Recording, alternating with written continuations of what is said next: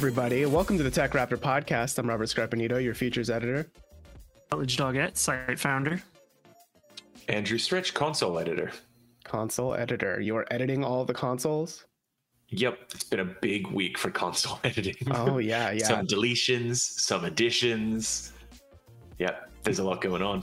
Oh, there is a lot going on because we're going to talk about in the news segment all three of the major console players. Uh, and, and in the game segment, we're going to talk about Ravenlok, one of the new releases on Xbox Game Pass, as well as Star Wars Jedi Survivor, including spoilers, which we will save at the end and we will flag them. So you will know if you haven't finished the game yet to hop off and not listen to the spoilers until you finish the game. Then you can come back, hear our thoughts on it. But We'll let's we will miss you, but you know, may the force be with you, et cetera, et cetera. and Um, with your spirit. thank you, Jesus. uh, let's jump into Sony. They have shut down their first party studio, Pixel Opus, who you might know from creating that one game, Concrete Genie, uh, back in 2019. And also a game called Entwined from almost 10 years ago now, back in 2014. Um, this was revealed when Pixel Opus posted on, I believe, Twitter. Dear friends, our Pixel Opus adventure has come to an end. As we look to new futures, we wanted to say a heartfelt thank you to the millions of passionate players who have supported us and our mission to make beautiful, imaginative games with heart. We are so grateful. Uh, this comes right off the heels of Sony just acquiring Firewalk Studios not too long ago, right? And then I think the, the day we're recording the podcast, I mean, there's rumors going around that Sony is in exclusive deals to lock down some stuff from Konami. Who knows if that's true? But you know, this is kind of just a come and go, give and take kind of situation run right now with Sony. it's it's very strange in like the the how much growth is happening, but also how much shedding we're seeing around the industry. Mm-hmm. Um, you know, it looks like uh, Pixel Opus was working on a new game. Um, so, you know, and, you know, we did some looking around and couldn't t- find too much about that. But you'd have to think if Concrete Genie shipped in 2019, um, then, you know, now four years later, they probably weren't too far away from getting the point of like showing it, unless there's a whole bunch of other stuff going on behind the scenes that will likely never see the light of day. Mhm. yeah, and I think this is uh, the second studio Sony has shut down in two years, right? Because I think in 2021 they shut down Japan stu- J- Sony Japan, Japan studio, right? Yeah. Um, so there is definitely a bit of shedding going on amid all of their slow growth too, or the acquisitions and all. These these have also I think Sony Japan more than than Pixel Opus, but those are also two of the studios that were kind of doing more of the non-traditional, like the the non-blockbustery stuff Mhm. um, that we're now so used to seeing out of Sony, um, which is a real shame. The things that aren't quite as in line with Sony's kind of North Star, you might say. Yeah. Yeah, yeah, Live yeah. service games is that is that the North Star? Yes, that is. Yep.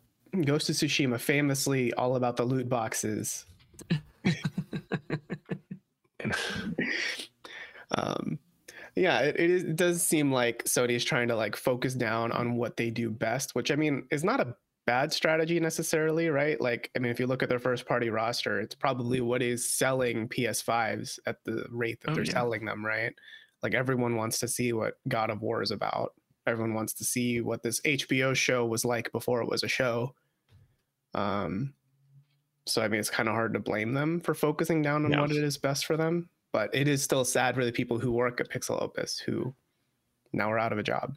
or or for the people who don't want who don't always want the gritty AAA blockbuster that want the series about you know kids going through time recapturing monkeys or um, Gravity Rush or Concrete Genie.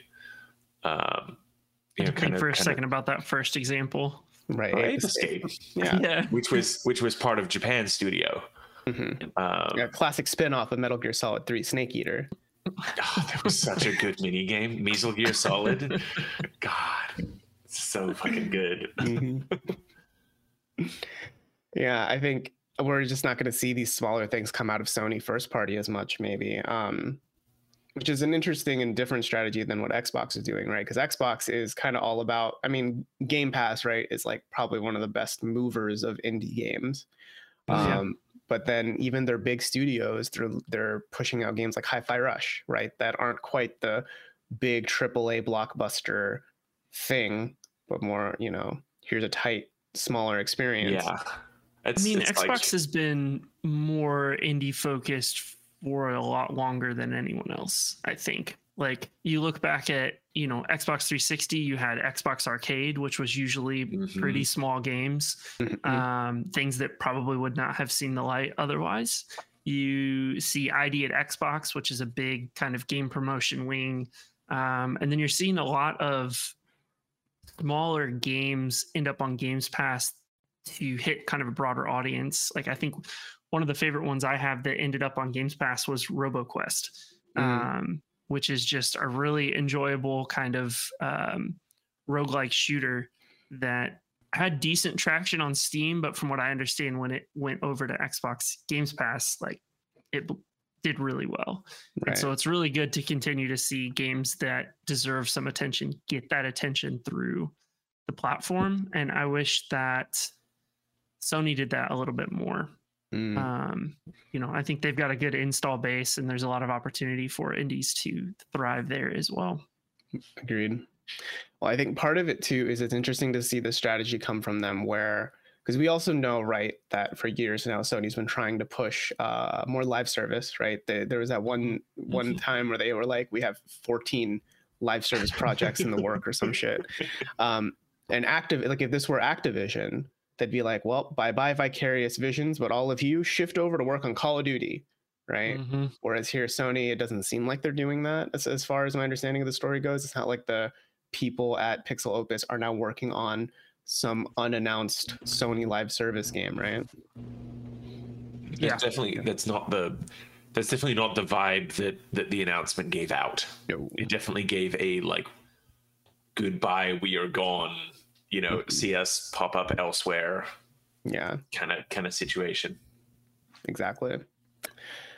Um, now let's shift over and talk about Xbox. Uh, there's been a lot of Xbox news uh, this past week because Phil Spencer, head of Xbox, went on the Kinda Funny XCast uh, to kind of kind of get grilled honestly it was a little um i mean it's been a rough week for xbox right uh so it kind of makes sense for you know there, there's this opportunity right for snowbike mike and gary whitta and paris lilly to ask all these questions these harder questions than you might expect um definitely still have a nice slant i mean they are the xbox podcast right like of course you're going to be kind of nice I think about it was it was like a it was like a none of us want to be here doing this, but like we would be doing a disservice to the listeners if we did not ask these hard questions. Um, Right. Yeah. Yeah. Yeah but boy, so- I think what the podcast came out on Monday, and I think that the rest of the week I was seeing nothing but um, but repurposed pull quotes from it, um, Mhm. fueling fueling everyone's clicks. And if you would like to Yep. see some of those repurposed pull quotes, you can go to techraptor.net slash news. yeah, no, like To- we're guilty of it. We're talking about it today. exactly. Um, I don't know. Maybe the fir- the biggest one to me is the. Uh, I mean, this is kind of like a a non-news, but still news because it came out of Phil's mouth on a live stream. But Mhm. that they're disappointed by the UK's uh, CMA's decision about saying no to the acquisition of Activision Blizzard King, but they will appeal it, which. You know, I mean, not unexpected, right? Of course, they're going to want to yeah, they've that. already they've already said as much. Um, Mhm. You know, it'll just mean that we'll get to keep talking about major acquisitions in the industry. Yeah. You know, they may not be a monopoly yet, but they've definitely monopolized the gaming news space because that's all anyone talks about. right? Yeah, that was just the whole week. Like everybody just fighting over what he did and didn't say. And yeah, it's been it's been a lot. hmm To me, the most interesting quote that came out of all of that was Phil really like h- highlighting that to have lost the Xbox One PS4 generation was the worst generation that they could have lost because of the establishment of digital libraries. That Thanks, Don Mattrick. well, I mean, yeah and no. Uh, Yeah. yeah. Um, but it was just very, very crazy to think because, yeah, that had been something that I personally had not really thought of too much is that, like, yeah, every single time, like from now on, chances are when, you know, you buy your PlayStation 7, your PlayStation 9, you're, you're going to be coming into it with some level of install base. Um, as, But- as, you know, I, I thought Sony believed in generations. Yeah, but yeah, I think I think even if there's only one generation back, like like Sony came into the PS5 generation with, saying like, okay, we're gonna do support for PS4 disc games and PlayStation 5 games, and then they've been you know dragged kicking and screaming over some proverbial line to offer more backwards compatible stuff. Um, but yeah, and I think that that's kind of you know it's an extra strength to Game Pass to be like, this is our impressive library. You can pay ten dollars a month, and look, you're now invested in the in the ecosystem. hmm Mhm. But yeah, it is it is definitely weird to think like going from a Super Nintendo to a Nintendo 64 or a PlayStation 1 it's like well it doesn't it didn't matter like you don't even really know what's going to be coming out you know unless you're you're reading from uh, gaming magazines so it's just a you know where are you going to go what are you going to do um, yeah. Yeah. and now thought- it's like you- you've got that investment Yeah, and I thought that was an interesting point. I agree that I didn't think about how the digital space kind of affects generations like that, and I wonder if part of that part of that is just our privilege, right? As like we get free codes every now and then, like to do work with it, but you know we don't have to think as much about like where do we per where do we have to like be where is our home console, right? You know, um, so I wonder if that's something we maybe oversee just based on the gig that we have, right? Um, but I do think that there's there's a point to that, right? Where you can bet your bottom dollar that when we get to the PS7 and the Xbox Series Epsilon, at some point they're going to be all digital. Like there's not going to be a disk drive anymore, right? I, I don't Yeah. know if that's the next generation or the generation after, or I mean, beyond. it- but going going by what patents Sony has, and you know everyone claiming that you know whatever the PlayStation Five Pro is is 100% in production. It's almost looking like the this PlayStation Five Pro is going to be digital only, and you can also get an external hard drive, uh, an Mhm. external disk drive, mm, um, if you want to.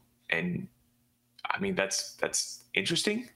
Yeah. Um, but I mean, you know, and people might look at that and lament the fact that you don't have a disk drive. Um, but like most laptops, most computers, you know, you go out of your way if you want a CD drive or a Blu-ray drive.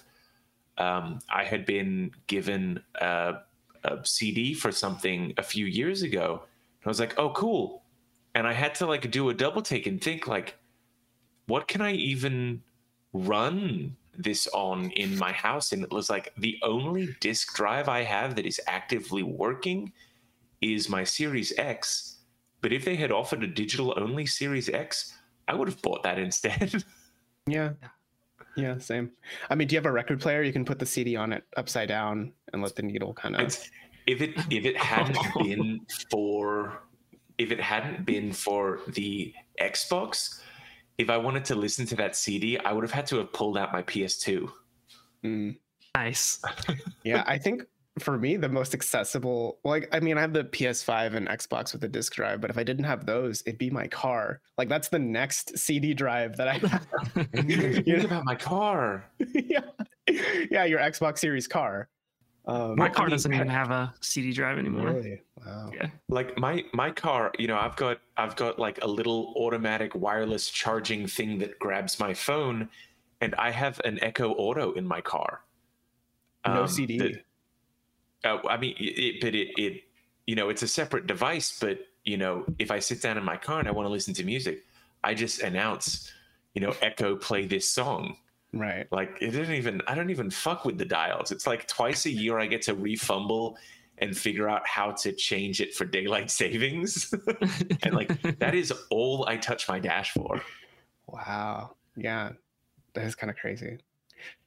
Well, with uh going back to like the consoles, right? I think digital is like kind of the big future. And that kind of mm-hmm. ties into, I think one of the last things Phil said in the interview is that they're not in the business of quote unquote out consoling uh, Sony or Nintendo, which makes a lot of sense, right? Which, which again, like if we're going into a digital future and we know Xbox is trying to do the like play anywhere thing, very literally, like Stretch, you just bought a TV with an Xbox yeah. inside, kind of, right? so yeah, it was weird. Uh, yeah, I got one of the the Samsung TVs that has like game streaming built in. I still have yet to like sit down and try it to to see how well it works. Right. But it was like even then, like I plugged the Xbox in and the TV knew it was an Xbox it was connected to, changed the input to Xbox Series X, and even put the Xbox Series X logo on that HDMI input. Wow. Um, nice. And it's like games, play games. yeah but I think that's the future we're moving to. That's the future Xbox wants, right? Is that you can mm-hmm. pull out your phone, your tablet, the TV already has the Xbox app in it. Like X, the future of Xbox isn't a machine; it's an app, right? Mm-hmm. I think it's both. Well, yeah, it, can, it can is, be both. Yeah. yeah. I think I think that's the slant we're going to see over the coming years. We're going to move away from physical and all of the ramifications that come with that in terms of game preservation. Um, but the direction of, of gaming, I think, is also kind of the heading the same way of of of work in terms of doesn't really matter where you are or what you're using, you can play. Mm-hmm. Um, you know, PC, for example, you know, you had the Steam Deck release and that picked up traction quickly. And now we're starting to see other companies building newer and better versions of that, which allow you to play your games anywhere. You know, I think the one thing I remember early on with Xbox Games Pass was when Final Fantasy 15 came to it. I could play either on my computer or on my Xbox, and it would just transfer the save. Right. Um, mm-hmm. Which to me was a nice thing. Like, all right, I'm playing 15 in the living room. All right, wife wants to watch something on the TV. I just come in here and play it on my on my desktop. Like, mm-hmm. it, it offers a significant amount of versatility, and for Xbox, it doesn't need a console to work. Like, and that was that was something that we saw we saw Xbox use as a major selling point. Like this will be an Xbox Play Anywhere title. And a lot of people were like, oh, okay, whatever, Xbox Play Anywhere, it's marketing. And then we had like all of the issues with um, Spider Man, uh, Marvel mm-hmm. Spider Man, and the cross save situation.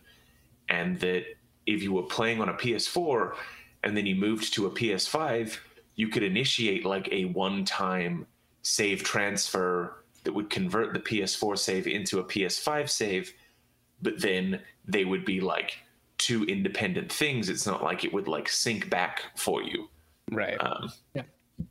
That was very, very weird. Yeah. Whereas um, Xbox, they're, they're, they acquired Todd Howard just for this, that you can just say it just works.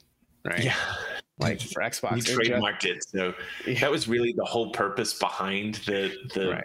acquisition. There is that they wanted to just be able to say it works. Yes. Um, but let's talk about that elephant in the room, right? The ZeniMax elephant in the room of Redfall, um, oh, which boy. has been uh, a blemish on Xbox's prestigious uh, record of first party studios, first party games. Um, so it came out. I don't know if you've seen reviews because it's kind of old news by now, by the time you're listening to this, but Redfall apparently isn't that great. It is at best mediocre. It's at worst a technical mess, depends who you ask. But I think you'd be hard pressed to find people who are genuinely like, this is the greatest game ever made. Uh, and Phil Spencer is aware of this. Uh, he has said in the interview that they did internal play testings and internal review scores were double digits higher than like the Metacritic OpenCritic scores, right? Which is interesting to see. Um, but he apologized for the game, said that it's a huge disappointment whenever they disappoint the gamers. And uh, he's still committed to 60 FPS eventually for Redfall and to continue to work on it to make it better. Yeah, I mean, looking at my Xbox app on my PC, it has a 1.7. Um, review Stars? score and Oh. people just saying I can't even launch it. Mm. Um, huge miss, just Yep. massive. I mean, Stretch is our resident. We joke about it a lot about him being our resident like Game Pass shill, but even you were like, "No, I'm good." Yeah, I like it. It had been on, it had been on my radar to at least check out to to play some of, um, and it's just been a thing that has not like it- has not filtered high enough on my like oh I I need to get to this to even pull up and check out. Um, you know, realistically, that might be something that I check out through like the the game streaming on my TV when I do, just to like see what this is like um but you know like i've i've been i've been replaying uh breath of the wild instead um and like trying to relearn those janky controls um because that's just like that is that is more interesting to me to replay the game that i've 100% completed um than than to check out whatever is going on with redfall Mm. So I have checked it out because I felt like if we were going to talk about it on the show, I should at least have some first party or first hand knowledge of it. And it's Mhm. basically free because I have Game Pass, and all games on Game Pass are free. um, man, it is it is rough. I feel bad for the internal reviewers who did who said it was good. I don't know where they're like either they're the nicest yes men in the world, in which case they should not be internal reviewers for your game or they're oblivious, which also they shouldn't really be internal reviewers for your game. Or you know, maybe there's like some sort of um, hierarchy problem, you know, of like because like Phil's at the top, who knows how many layers of, you know, vice president managers are under him, right? And maybe just the messages aren't getting filtered through. Either way, Redfall I think does not make a strong first impression. I think there's something about it that will stick out to you from the start. Uh, my Mhm. first uh, sign that I was in for a wild ride is I installed it on my PC, booted it up to play it, and I said, "Oh, we have an update to install," and it reinstalled the entire ass game. gotta love that And it is like it it is just uh, rough. It looks like a 360. It looks like Left 4 Dead 2, honestly. Which Left 4 Dead 2 is a fine game, but Mhm. graphically, you know, it's definitely not quite the cutting edge in 2023. Mm. Um, when you sprint, you truly feel like a camera floating forward, not a human Mhm. being bipedal running, you know? Uh, The Mhm. guns feel weak and the reloads are slow and the aiming is something off about it. Powers are underwhelming. Like overall, it is just a. It is surprising that Xbox would release it in the state it is in. also just not what we've come to expect from Arcane. Yes. very uncharacteristic and I mean confusing. I, I having a game launch in this state is just incredibly surprising. Like there Yeah. should be enough internal kind of checks and balances, the internal reviewers to begin with, um, that prevent something like this. But I don't know if it was we have to hit this deadline and just ship it like we've seen a lot in the last couple of years or if you know they really were oblivious to kind of the flaws of the game and to them it seemed good Mm. um it's just very strange Yeah, it definitely felt like a game cosplaying as an arcane game, which feels pretty weird considering it, it is an arcane game. Because there are bits and pieces that are like, here are some notes scattered around to like, so you can kind of immerse yourself in the world a bit more. But Mhm.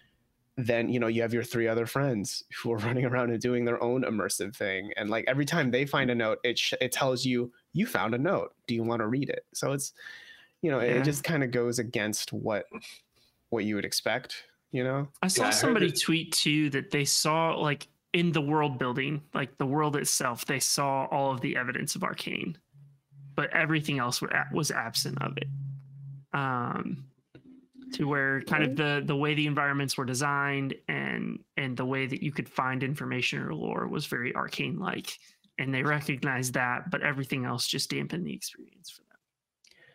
Kind of i, I kind of see where they're coming from with it but i think there is a part of the, the feeling of the map is very dead You know, it's very quiet. It's very open. A lot. You Well, know, you're, 'cause you're you're gonna fighting be. vampires. Of course, it's going to be dead. Of course, What they're dead. Yes. what a Thank fucking you. Oh to say. god. yes. Uh, reflections don't work, probably for canon reasons.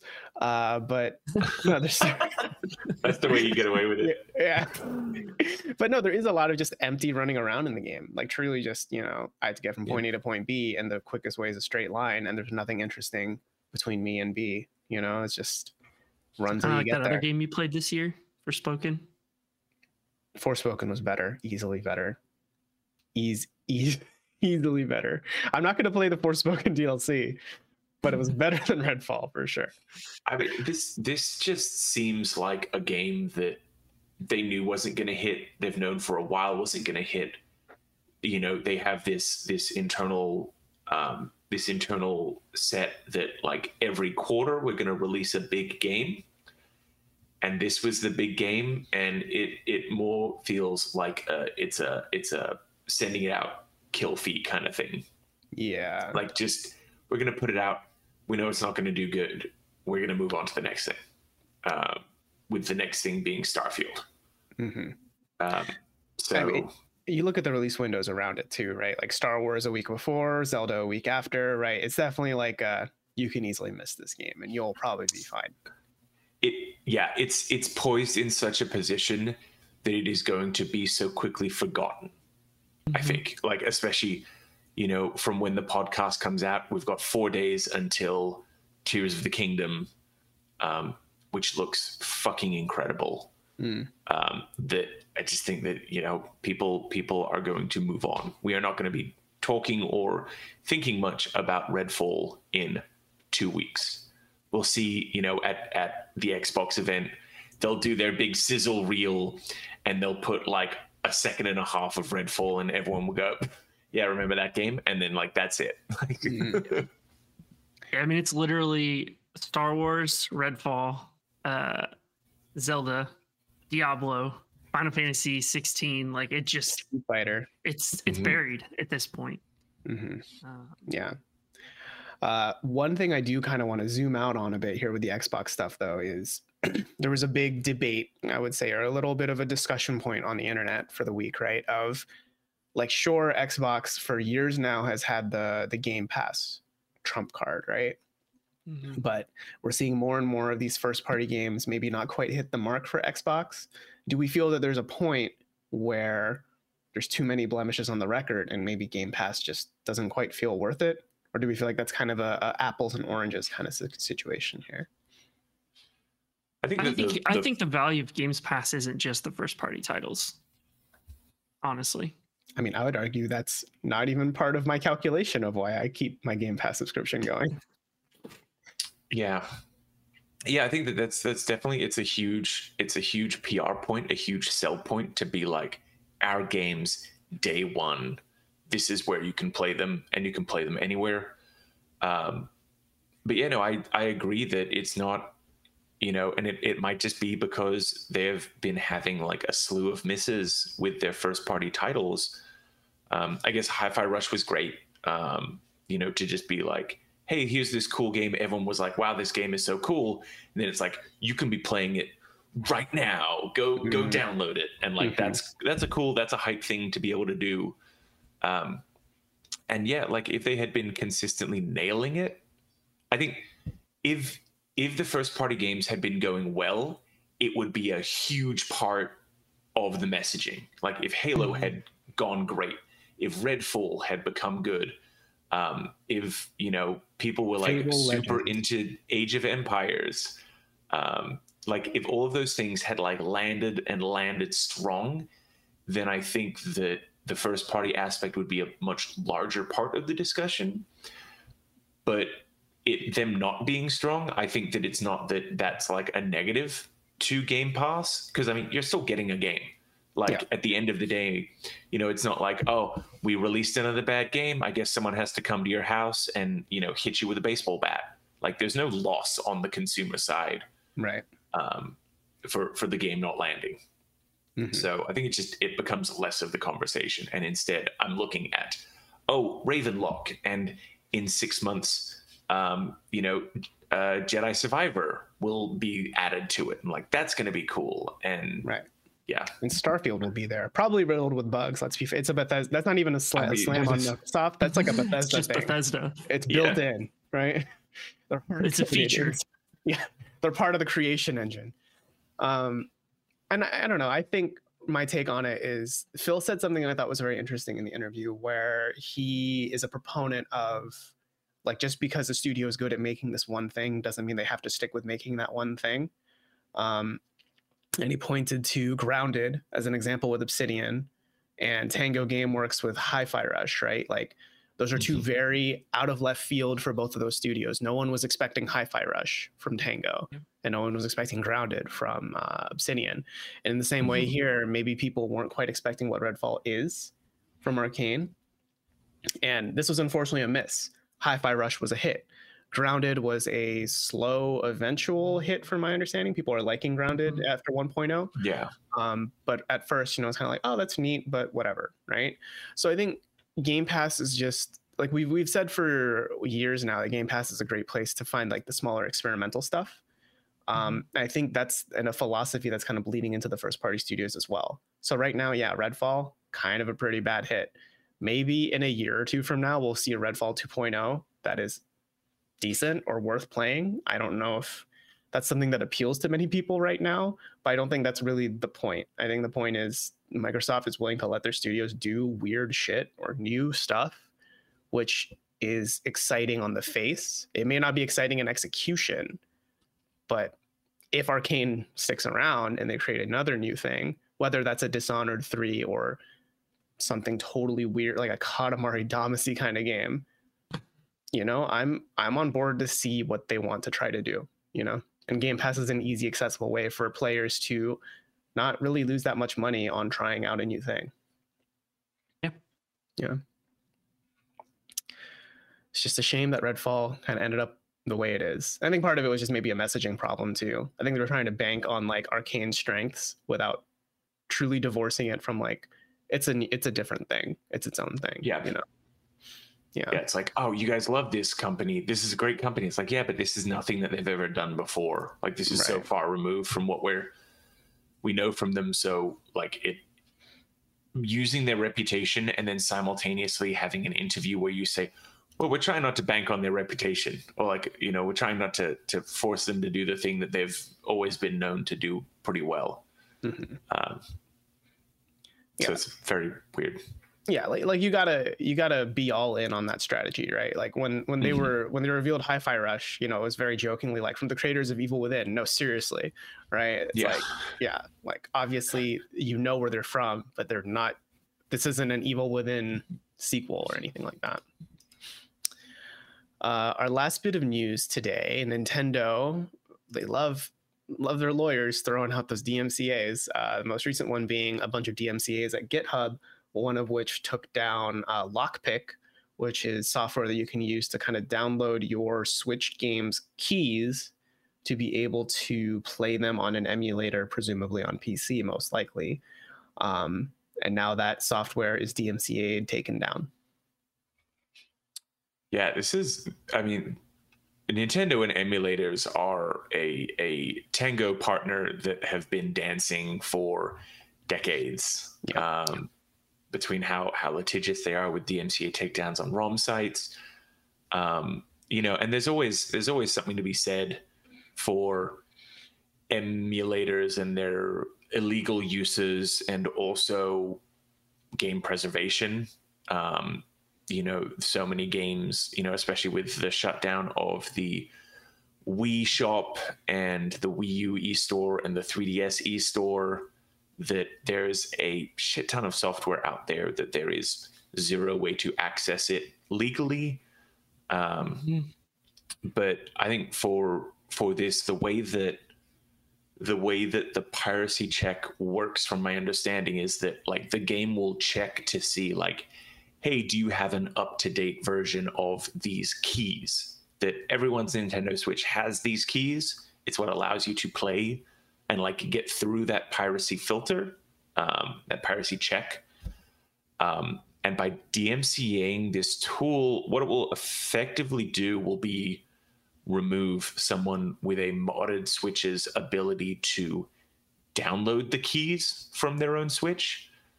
To which immediately the world of piracy is like, well, they're they're they're Switch keys from my Nintendo Switch. Why shouldn't I have access to them? And it's like, well, probably like the fact that those then get shared and it allows for anyone to play any game online. Mm-hmm. Um, this is especially relevant as you know we know that Tears of the Kingdom has broken street date. Yep, and mm-hmm. is now leaked.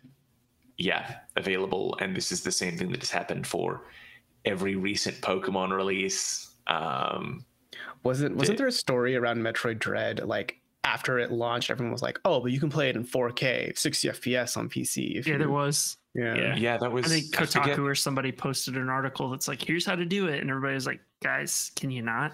Mm-hmm. Yeah, it was like the the best place to play Metroid Dread is on your PC. It was something along those lines, which is like, I mean, you're not wrong that like technically um, that's going to be the strongest place. But also, the game's the game's been out for 24 hours, guys. Like, cool it.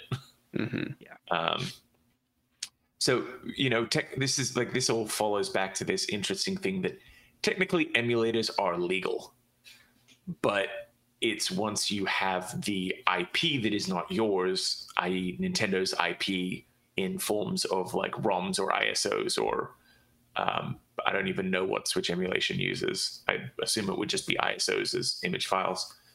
Um, but you know, it's it's the the restricting of the keys is probably the most savvy way that Nintendo can stop it occurring.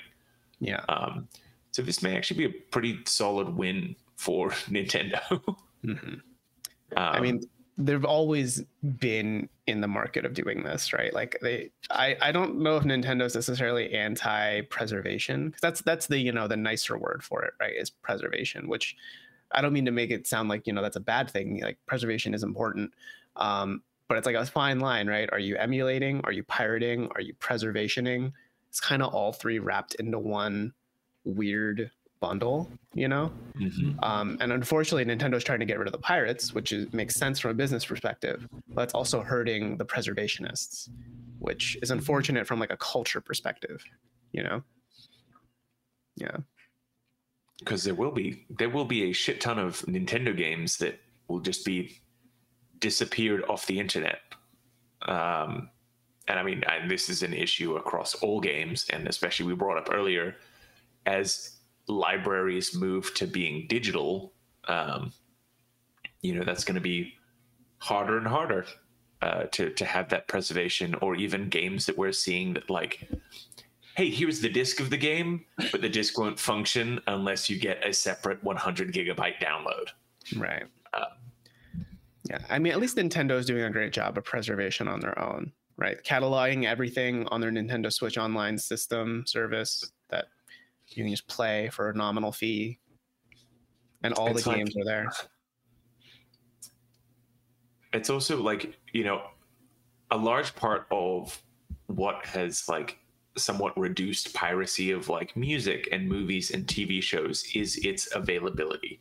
Mm-hmm. Um, and you know, I'm sure for a lot of people, you know, as opposed to pirating and emulating Pokemon Emerald or Black and White, Black and White 2, which now retail for like 70 bucks. Um, and that's if you get like a crap quality one.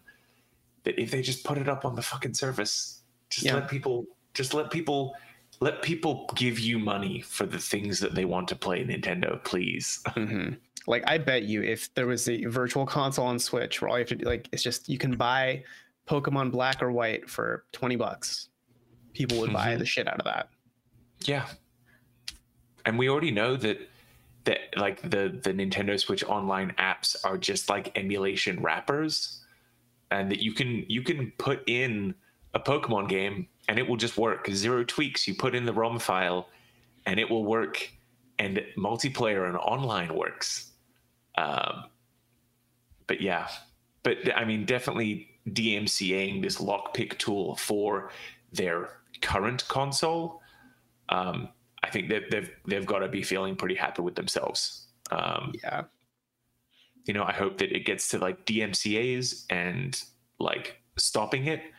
I really hope that they don't overstep and impose some incredible fine um, for the rest of the life of the creator of this tool.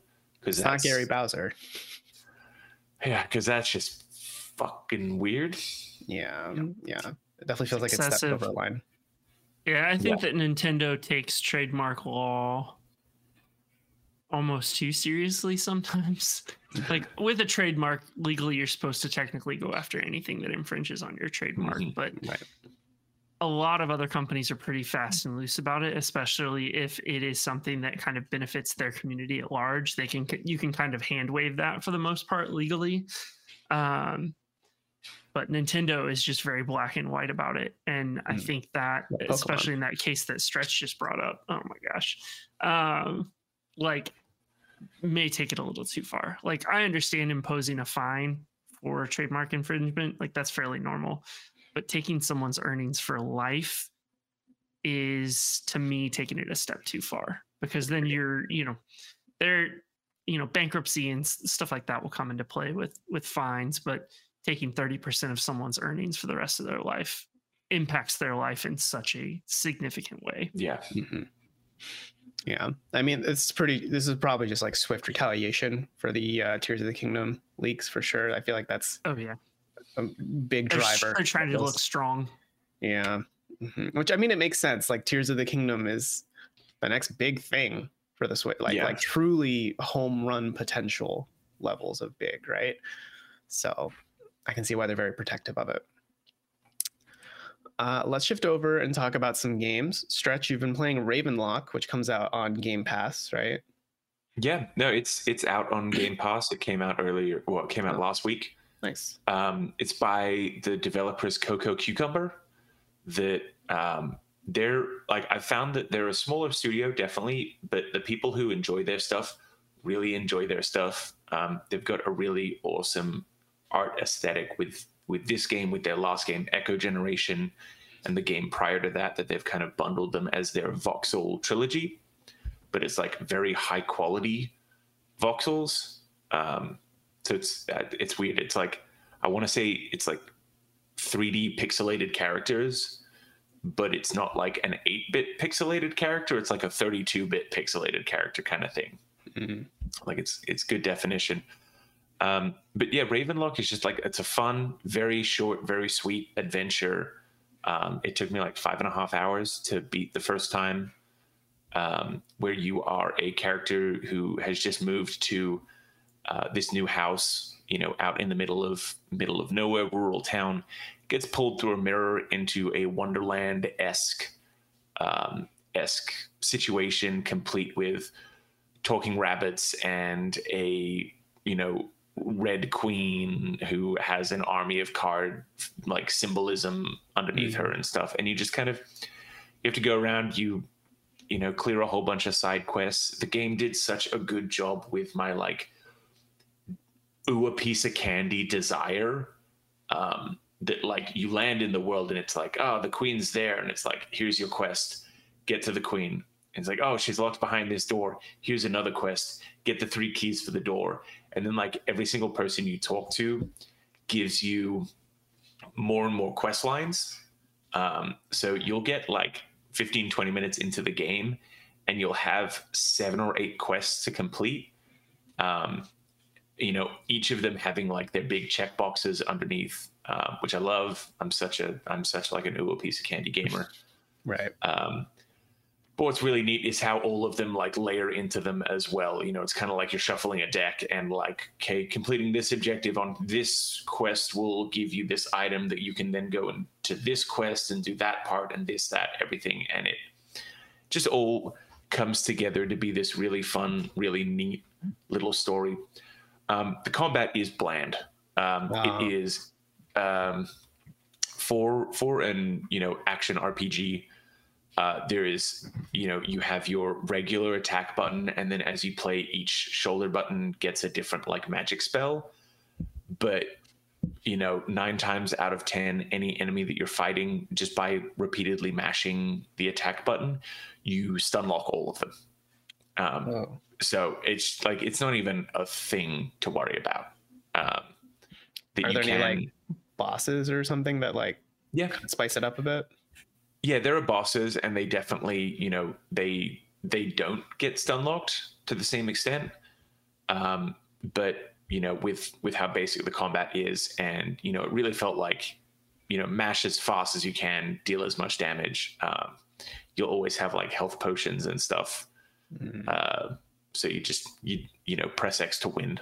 Um, very much gameplay wise, but it's really in the story and the sense of adventure that I had a lot of fun with um, and also going in between in between finishing Resident Evil 4 and then planning on getting back into Ragnarok to finally finish playing Ragnarok. It was just such a nice little um, palette cleanser, um, cute, short five hour adventure. Mhm. Game looks beautiful, runs great. The the audio is really charming, um, and just like a quick little experience. And that's kind of I definitely think on Game Pass is where it will find its like sweet spot. Um, as I've seen some people play it and be like, "Oh wow, that was so fast!" Like I 100% completed the game in seven hours, and it's like, yeah, you know, that's that's there can be room for the short experiences. Oh, Not for sure. everything needs to be a 60-hour JRPG. Um, you know, as I look forward to Friday when I get my my hands on Tears of the Kingdom and I become a hermit shell of myself as I travel around Hyrule on end. Mhm. Literally the 300 hour RPG of the year. Yeah. Yeah.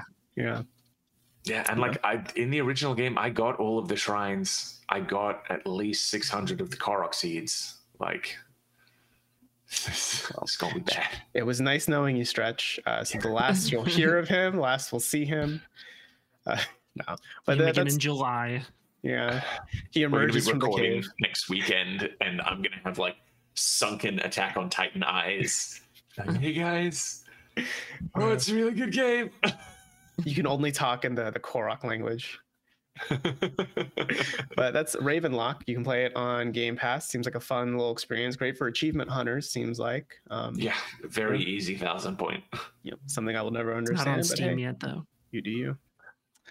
Um, so I've been kind of no lifing Jedi Survivor. I finished it. Rhett, you've also finished the game.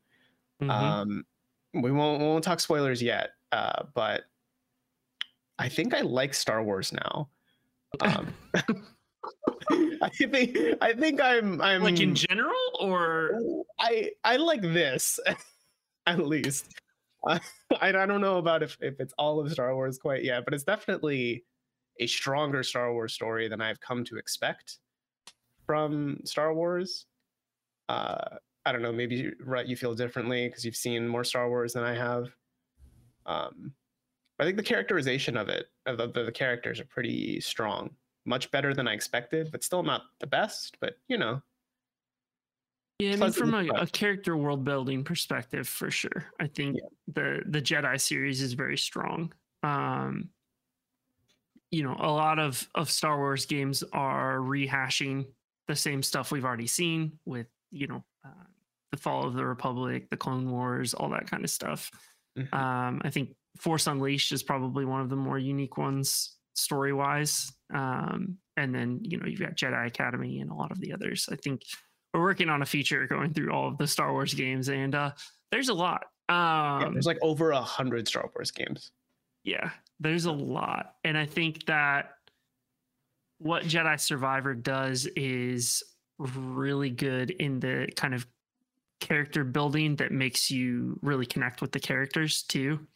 Um, and we can t- probably talk more spoilers in a little bit, but I think that I have I, you grow an attachment to a lot of the characters for sure. Um, You know, having Merrin come back is awesome. Um, seeing Cere again and then meeting some of these newer characters is really really cool. Um, and they do such a great job when it comes to the Force echoes in telling some of those stories. So you know, you're wandering around the cantina or whatever, and you hit a Force echo, and it's Turgle's story Mhm, Just- of him crying. and of him crying. Yeah, like it's phenomenal the world building they use, uh, the additional collectibles to kind of flesh things out even more. Mhm. um, and I think it it adds to like a lot- for me a lot of collectibles in games are filler, but you know you may fall into a mine and find a body with a Mm. force echo on it, and you kind of get the backstory of how that body got there. Um, And I think that that's such a, a good way to fill out the world um, in very short, like three to five second clips. yeah, they're, Um, they're basically like the Bioshock audio logs, just not as long. Yeah. oh yeah, they're like three to seven seconds at the most. Mhm. Um, all voice acted, so you can kind of keep doing what you're doing without having to sit there and read it. Right. Um, and I think that that's a really strong thing that that they've done for the for the world building. hmm Yeah, I can't say I'm as attached to the collectibles. I know you went through a lot of them, partially for guide reasons, right? Um, for me, it just kind of got to a point where I cust like all of the all of- or most of the cus- like the, the exploration options are just customization. Like, do you want Cal to have a mullet or not? Um, so you know, it's just kind of up to you if that's something you really care about. For me, like I kind of landed on a costume I liked, and I was like, all right, whatever, this works for me so I didn't care about it as much uh, to explore around. And the echoes are interesting, but to me, not enough. Where I'm like, I got to get them all, personally. Um, yeah, uh, but I do like that as you progress through the game, they do give you, if you explore certain spaces, they give you like, oh, now all the treasure chests show up on your holo map, and all the echoes show up on your holo map. So if you are one of those completionist type people, you know, it's the, the game makes it pretty accessible to do it for the most part. They also don't force you to find every chest, which is nice. The only the only collectible that you basically have to well, there's two. One is the Priorite shards, and there's a hundred of them on Koboh, and then there are the seeds, um, so that you can fully grow the garden. Mhm. Um, but beyond that, like it's it's pretty pretty It's all freeform just collectible like wise. set dressing, cherry on top kind of stuff. If you want to dive in, you can, but there's Yeah. no force. Let's- Did you boot it up at all on um on Epic or I've, no? I've not had a chance to boot it up yet. Gotcha. Um, because I, I was curious about your take on the combat, but yeah, uh, I don't know. I, I kind of feel the combat is it's it's better than the first game for sure. yes. Um, I, I played it on the second to hardest difficulty, and I think there were still there were some encounters that were like this kind of feels like you're just gonna get stun locked every time because of how many enemies there are and how many like the big boys that they throw at you sometimes. Um, so that gets a little bit annoying and frustrating to deal with. Uh, I will say, but otherwise, I think it feels pretty good. Like swinging that lightsaber around, however you do it, whether it's you know cross guard stance, dual wielding, blaster, whatever it is, right? Feels pretty good. Did you do all of the force tears? I don't know if there is there an achievement that pops up if you do all of them. Yes, but there some of them are fucking hard. Yes, like, like, there's one where uh, they the throw. two rancors on Mhm. Coruscant is brutal uh, Yeah. because you're fighting one and you also have to watch for the other one. Which if he happens to grab you, he eats you and one gotta start over. Um, and then there's the return of Ogdo Bogdo from the 1st Mhm. game, where you fight two of them and they can just grab you with their tongue from across the arena Yeah, and those were the most frustrating part of that achievement was taking those two down and in the end i cheesed it um i like it times you uh, 15 minutes because i was just like doing everything i could to avoid them grabbing me Mm. um but yeah Slow Yeah, no, the- those two really did suck. I was not a fan of either of them. Yeah. Yeah. Um, I think let's go into spoilers. Uh, so this is your warning now, listener. If you haven't finished Jedi Survivor, pause this. Go go finish it. You know you're probably not that far away from the end, right? And uh, come back here. And maybe, yeah. maybe as we like lean into spoilers, like this isn't something specifically for Survivor, but for the greater narrative of like the Star Wars universe. Like I've I've finally been sitting down and catching up with um, Mandalorian season three and stuff, and I've seen some interesting discourse online on like the state of the Jedi and Order sixty six, and how so many Star Wars narratives are like well, here's another slight survivor from Order 66. Here's another survivor from Order 66, yeah. and another and another. And it's kind of come out to be that like a Jedi surviving Order 66 seemed like it was a very big thing. Like, oh, there's there's still Jedi around. Like Obi-Wan survived. Like it, like that's huge. You know, Obi-Wan survived, but now it's like, well, Ahsoka survived. uh, there's all of the the members of um, who are the who are the bad guys in the Obi Wan show? Um, Darth, the, Darth the, Vader, like the the oh, the Inquisitors. Yeah, the Inquisitors that were all like younglings or Jedi's that got turned bad, and we've got Cal and you know Cal's mates, and it just seems to be that like like yeah, you know, it's not like there's millions of Jedi out there, but it seems like a lot of the stories keep having there being like oh here's another survivor here's another survivor. What do you guys think that that does to the like initial impact of order 66 with so many survivors? I mean i think like there were so many jedi um like a significant number even in the high republic like um, I was reading one of the books where something happens in hyperspace that sends shards of a ship across an entire solar system and causes like catastrophe on these planets, like ab- absolute, you know, Armageddon type stuff. And they send like 70 Jedi in their ships to to combat this whole thing. And so there's just there's so many, it's not surprising that they slip through the gaps. It is an easy story element if yeah. if we're being honest but i think that it also as long as they don't overdo it and we're not like here's another one here's another one here's another one like 75 times like it's it's still believable at the moment i mean yeah the galaxy is a big place you know it's it's pretty big kind of hard to get around so i get you know it totally makes sense to me i think star wars also is kind of in that um it's in that corner of the, the, there are some stories out there that I know people like that don't star the Jedi. The problem is most of Star Wars stories star the Jedi. So it's like if you're gonna kill all the Jedi, you're killing Star Wars. Like, sorry to yep. say, I know that there are a lot of people out there who say like, give us more stories without Jedi. Like, sucks to suck. You're only getting Jedi stories for the most part. I think that's just what Star Wars is. Um, so it's, it's, a huge, I mean, it's a huge plot point. You go through the X-wing yeah. series where you're following Rogue Squadron after the destruction of the second Death Star, and one of the main characters you follow, you get like four books in, and oh shit, he's force sensitive, mm-hmm. and then that become he becomes part of you know Luke's new academy and all that stuff. This mm-hmm. is all no longer canon, but right. Um, I thought that that well, was one of the stronger stories now, right? Yeah, yeah, it's called Legends. Legends. Yeah.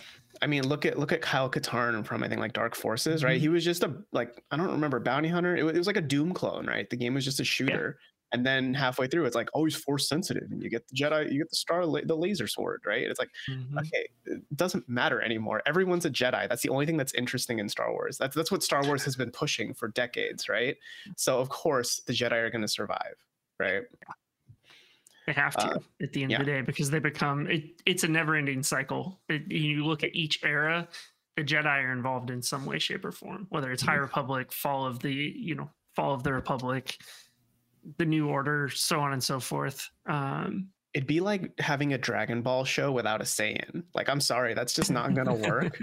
I think in the same way with Star Wars, it's hard to do Star Wars without something about Jedi. They, they did try to release that video game, and as far as I can tell, people have not been enjoying it. The Breakers, yeah. Yeah. yeah, exactly. I, I, think that's just kind of where Star Wars is. Whether that's mm. fortunate or unfortunate, I think is up to the person. Yeah.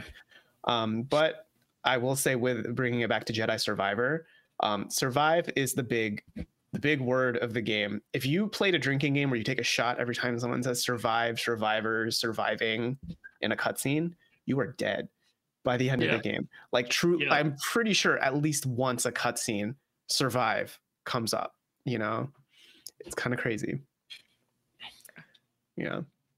I mean, to get into spoilers, to give another heads up to people who continue listening. Um, we found another survivor like halfway through the game. we game. Found two survivors yeah. throughout the game. Yeah, so I, yeah, I mean that's why I was bringing it up, and especially like you know, as as you know, I'm I'm rewatching Mandalorian, and I knew that there was at least one. That's funny that there's two in Almost uh, in th- Survivor. poten- potentially three. It's like two and a half, kind of. Yeah, yeah. yeah. Is is Um, Turgle a, a Jedi wielder? Fucking wish, man. I, Bro, Or what is if he he was? Gonna- what if we? What if we Jar Jarred him and he was a Sith? Yeah. man, sign me the fuck up. yeah, Darth Rivet. Let's go. um, okay, yeah. So let's let's get into the first one you find in the story. Well, no, that's not fair. The first one that's revealed to be a Jedi, Dagan, Dagan, Dagan Gera. Dagan the- Gera. Yeah, yeah. yeah. Yeah. Dagan Gera, who seems to be the big bad of the game for part of it. He's the one. He's a High Republic Jedi who's been put in in a sleep tank. chamber. Yeah, back yeah, to he's been sure. because like Bacta will keep you. It's the way they use Bacta as like a story thing is is always interesting. Mhm. Um, I did not. That in no book have they ever used it to like basically cryogenically freeze someone. But Wait, sorry, what is Bacta?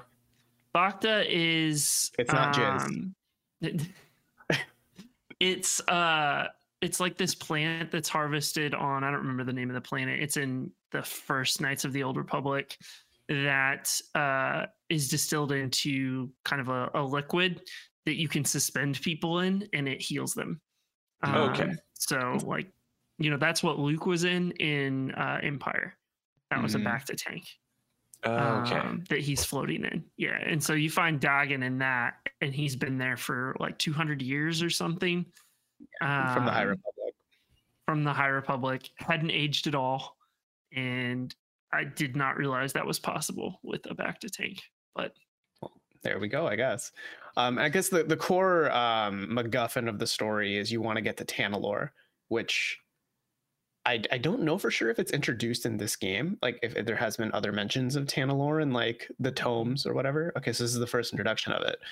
Um, so Tanalorr is this planet hidden behind an abyss that is hard to get to. It's kind of like a Bermuda Triangle situation. Like anyone who tries to fly through it dies. But Hmm. that also means it's hard to find. Like the Empire can't find it. So Dagan Gera and his mentor slash partner Santari Khri, right? Um, God, Jedi names are so dumb. So they uh, they find Tanalorr. They want to make it like a home base, and they do make a temple there. Um, but then I think the Jedi Order wants to give it up, right, to the Empire or something along those lines. they Um, didn't. They didn't want to maintain it or something along those Yeah, lines. They didn't want to defend Um, it, right? Yeah, yeah. So, and then that what made Dagan very mad because he was like, "This is our future," uh, and he basically goes rogue, and Santari cuts off his arm, puts him in the chamber, makes him grounds him basically in the chamber, makes him think about what he's done, and then when he comes out of it, when you free him, he goes Sith. Is that what it means when they go red? Right? Like, He Mhm. basically turns evil. Turns to the um, dark side. Yep. Yeah. Yeah.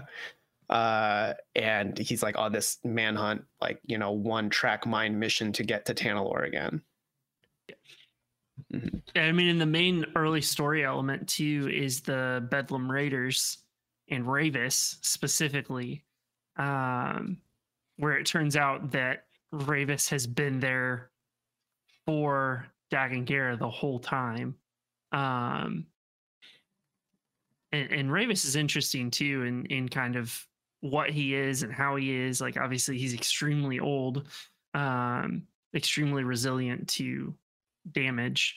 And so you find out that he's working with Dagan Gera to get him to free him, essentially, like Mhm.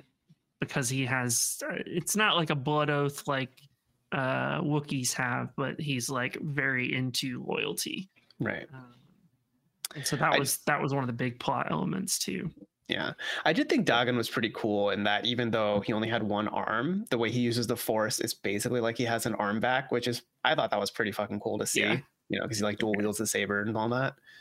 Um, but yeah, you eventually kill Dagan, and then it's revealed that the true big bad is your best friend, Bode Akuna. The good, the good old bounty I did hunter. not see that one coming.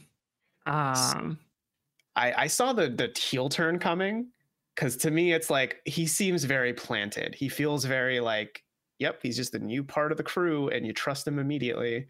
Um, I was not expecting the force push, and then he pulls out the saber.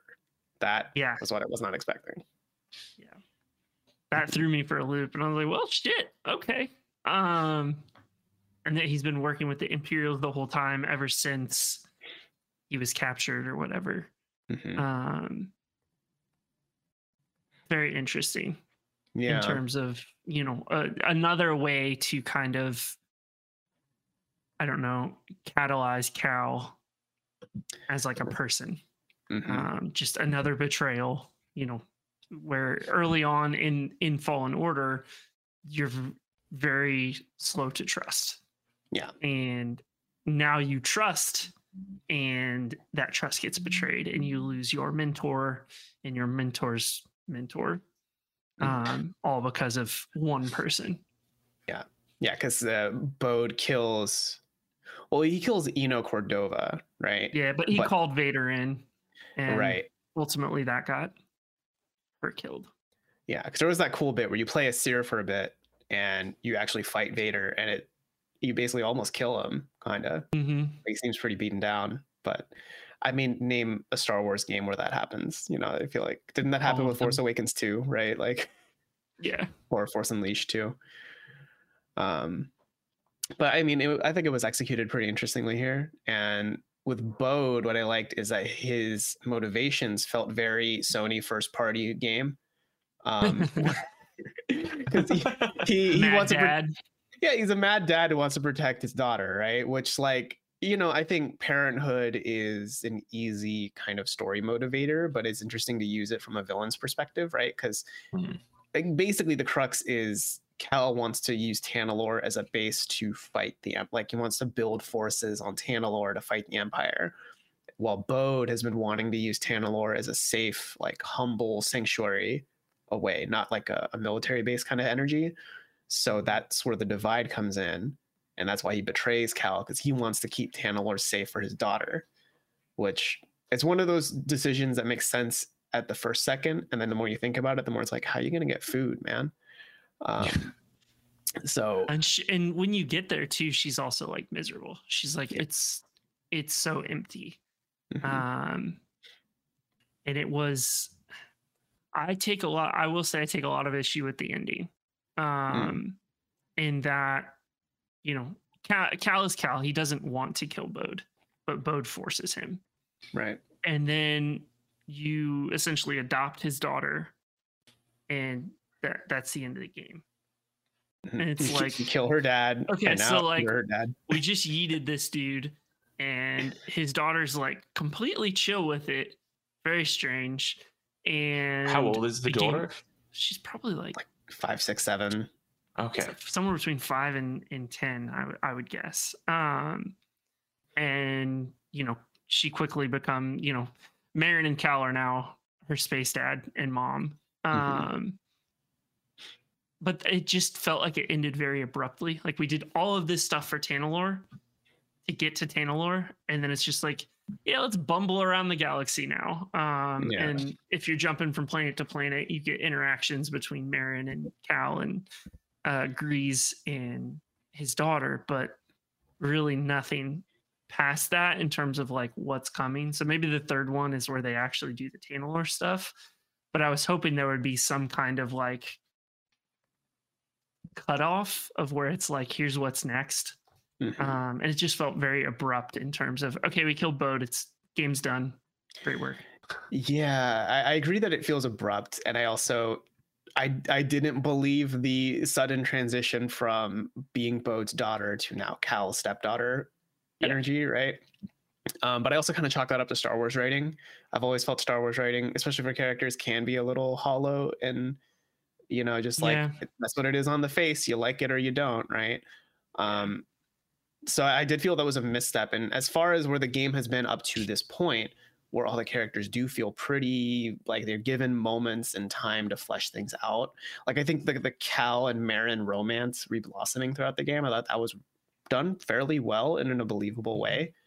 Um, but this was definitely like a sudden, yep, you're my dad now, I guess. And I mean, she's not like the happiest about it at first, but it's not like there's a moment. There's there really isn't a moment to give them time to process and talk about it for the viewer.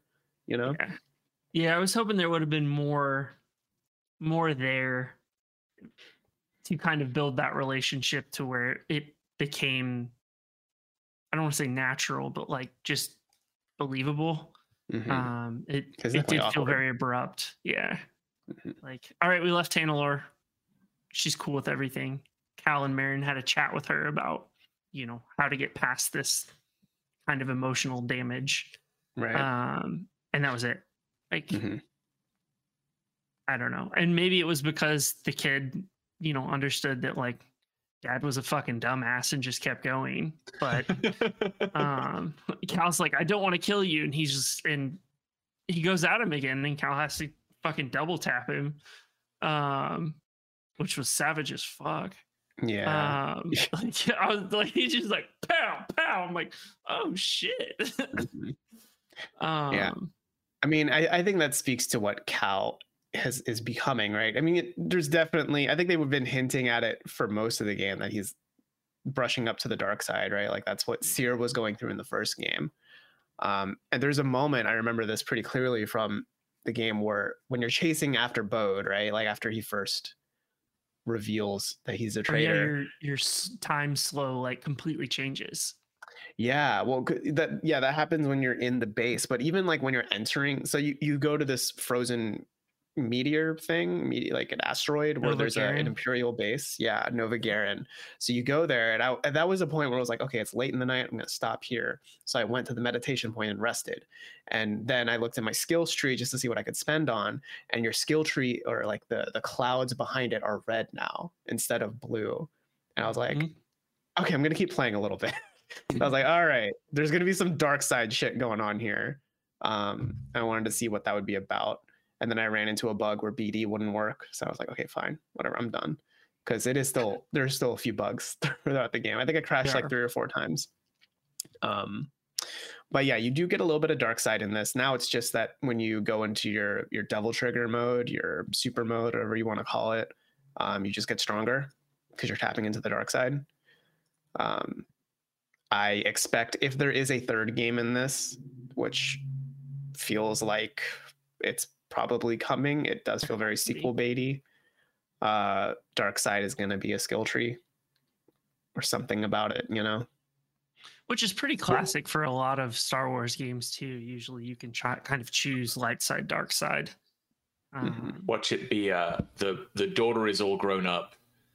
Cal went missing decades ago, and there's now an evil new masked Sith.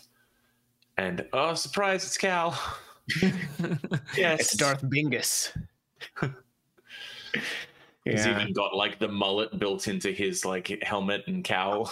Oh, I love it. That would be so good. or I the mean, Shreds on- poncho. Yeah. I mean, throughout the game, I was honestly expecting them to set up a thing where they fuck off to Tanalorr and then in some future Star Wars something like post episode nine, it's like Elder Cal with an army of Jedi and they would somehow play into some new story. But I mean, I guess that's still possible, right? Like the game ends in a way where like Tanalorr is their new base. which is kind of what I thought was going to happen was like that was where it would end to where you know they're there and they're starting to set things up. It's not like finished, it's but it's early stages of you know all right, we're here, we've got some of our friends and people here and then it just kind of pans off to credits. And that was kind of what I was expecting the payoff to be in terms of there's obviously going to be a sequel. Like there's no way you don't kind of follow this whole thing up but to not really get the inclination of like what the next steps were i think was was what threw me the most mm-hmm. Yeah. and I mean, in terms of like we we know that the Star Wars media, you know, empire. There's like there's a lot of a lot of fire being put under Kathleen Kennedy to like get some more consistent, some more good stuff out. Um, and like we've got a movie coming for like the first Jedi. Um, we've also got the one about like the new Jedi Order that Daisy Ridley will be training. So it would be very easy to throw uh, to throw an elder Cal cameo in there. Um, I think it's just it's kind of weird that where Cal is in the timeline is kind of not really where anything in the past is set and not really where anything in the like in the like present is set Yeah. so it's just a weird place for uh for those stories to be When you're kind of like mid peak of the empire for the most part, like yeah you'd you'd be 15ish like years um that you know they're they've kind of grown out into what the empire came to be. They're, they're everywhere. Because this Yeah. happened like he, cal's timeline is like around a new hope or like prior to a new hope right? It- Yeah, i think it would be before. Yeah it would be pre four Yeah. if i remember. Yeah, and it's so probably it's just around the like- same time as rebels. Okay. for yeah the because most there's just like part, that weird like 16 year window where where that can occur but yeah i mean i guess rebels happens there but nothing else is happening there we've got everything happening with mandalorian boba fett and stuff 30 40 years in the future um but uh not much else yeah. Boba Fett does show up in this game too. Actually, uh, it's, oh he makes a little cameo. Mhm. Uh, that's So, kind of what yeah. Star Wars is, though, right? It's just a bunch of Yeah. cameos. this is pre pre sarlacc well you had zeb in uh, uh mandalorian from rebels too Hmm. I love see that- I cameo love for that- cameo. I love that you'll talk about like, oh, I was on this frozen this frozen meteorite and and Rut knows the name, or that Dagan was suspended in in goo for two hundred years, but based on his knowledge from this book and this book, he's never heard of it be used this or that way. But I got to stump him last week with the musical stylings of yeah. Jizz. I was just like the it's the the encyclopedic knowledge, but not knowing like the baseline, like, haha, this is a funny fun fact. like you're I you're know so deep into the facts yeah you're so Yeah. deep into the iceberg, you don't even know that there's a mariachi band on top of the iceberg. he's he's beyond jizz. yeah, but name all of my computers after star destroyers so hmm. I, it sounds like a really cool game. I'm definitely looking forward to getting to it at some point. When that will be, it might be when it hits Game Pass. In all honesty, I I mean, think you like the ex- exploration and the puzzles a lot. Uh, Like the the, the platforming is a lot Jedi chambers definitely were um, a highlight in terms of figuring out how to get to, from point A to point B. And only after I watched other people's YouTube videos did I realize I went a I accomplished them in a very different way than everyone else. Mhm. Um, you gotta love when a game like opens up. There's no like set right way to do it, but they give you that chance to to like look at all of the tools and maybe abilities that you have or have not put into, and and adjust your approach with that. Mhm. Yeah. To be fair, we're all about to play another game with a bunch of Jedi chambers, and it's called Tears of the Kingdom because those were basically Breath of the Wild shrines. Yeah. Uh, Yeah. Just through the lens of Jedi. Um, like they even kind of have similar like architecture almost kind of. It kind I of mean, feels pretty weird. And you go into them and beat up droids and pick up their light swords. Yeah. So, So- it's all the so- same. Link is a Jedi, is what we're saying. yes. Essentially, I mean, yeah. When you when you when you first see him wake up at the Shrine of Resurrection at the start of Breath of the Wild, and all of the Bacta gets Mhm. emptied out of his uh, his vat, yeah. Yeah, he comes It's out of the the same Bacta thing. right. Mhm. Hell, Link even has like a weird robotic arm in this new He game. yeah, and he uses the Force to fuse things together. yeah, no, straight up. He, he is he is a Jedi. Yeah, I guess the magnesis is almost kind of the Force. yeah. A little bit. Yeah. hmm Definitely. Yeah. But I don't know. Overall, like I've always been kind of lukewarm on Star Wars, but this, you know, Je- Jedi Survivor, I think was pretty good. I'm kind of like very eager to see what the future of this Jedi franchise will do. I mean, if there is like a third game, like if they're planning to do something else, I would not be surprised. But I could also see them kind of leaving it at that. Because right now it does have very potential. Like I kind of walked out of it the same feeling as like Thor: Love and Thunder. If you know how that movie ends, it, it's definitely got a similar feel. Um, Yeah, a lot of the times where you guys were talking about, like, well, he's now you killed the guy and then you've now adopted his daughter, and I was like, wow, that's very similar to Thor. yeah, yeah, it, They're it's both owned by definitely. Disney. hmm It's true. I mean, honestly, I just want to see more of Cal and Merrin. I, I like them together. They're a lot of fun. Yeah, agreed. Mhm. Yeah. So does that mean that the new Jedi has gotten away with like, or has gone away from like the celibacy stuff? Like no, Technically, they weren't celibate. They just okay, what what weren't they supposed to like technically? get right? married or have like deep attachments. so so you could fuck, you just couldn't care about it. Y- You had That's to kind be of a that's kind of the the implied bit I've gotten over the years. Yeah, So Jet, all Jedi are fuck boys. You have to be a fuck boy to be a Jedi. Yeah, I mean, there's a lot be- of I fuck mean, boys. yeah. If you watch like Rebels, um, or was it Clone Wars? Clone Wars, uh, the TV Mm. show. Obi Wan has a very close connection to the ruler of Mandalore. Um, Mm. and he's like had and he literally says to her like had you said the word i would have left the jedi order um, so there's there's a lot of that in star wars i think that a lot of kind of implied type stuff Mm. And Here they, they don't quite imply as much as they just kind of. I mean, I guess they don't show anything explicit necessarily, but there's definitely just like full on like making out in the game. Oh, they fucking. in some sandy ass cave in the middle of Jedha Yeah, it's just a Gross. sacred space. But yeah, that's Jedi Survivor. I mean, it's not bad. I, I wish the performance issues weren't as annoying because they definitely kind of plagued some of my time with it. But otherwise, you know, I think it's you play on it's a- pc played on PS5, but Okay. still got a few crashes and like bugs that kind of made me have to restart the game. Um, but otherwise, I think the story was, you know, fine. The ending maybe a little polarizing for some people, but it has me very curious about what's next, and that I think is maybe a mark of a interesting story. You know, Mhm. They Um, did good. they did all right for Star Wars. Yeah, Yeah. yeah. Uh, I don't know if I'm gonna watch any other Star Wars thing though. Maybe Andor. I hear good things about it, but definitely watch andor like it's different than any other star wars media that's what I Uh, hear. yeah, they only find one person who survived Order 66 in Andor. Mm. Is his Uh, name it's Luke very, like, Skywalker? Spy thriller more so than anything else. Hmm. Gotcha. Uh, I think that does it for this week's episode of the TechRaptor podcast. We hope you enjoyed. And if you did, please leave us a review on whatever platform you're listening on. And let us know down below what was the most interesting thing from the uh, Phil Spencer interview that you latched onto? What's something that you, what's an insight that you saw that maybe we didn't see?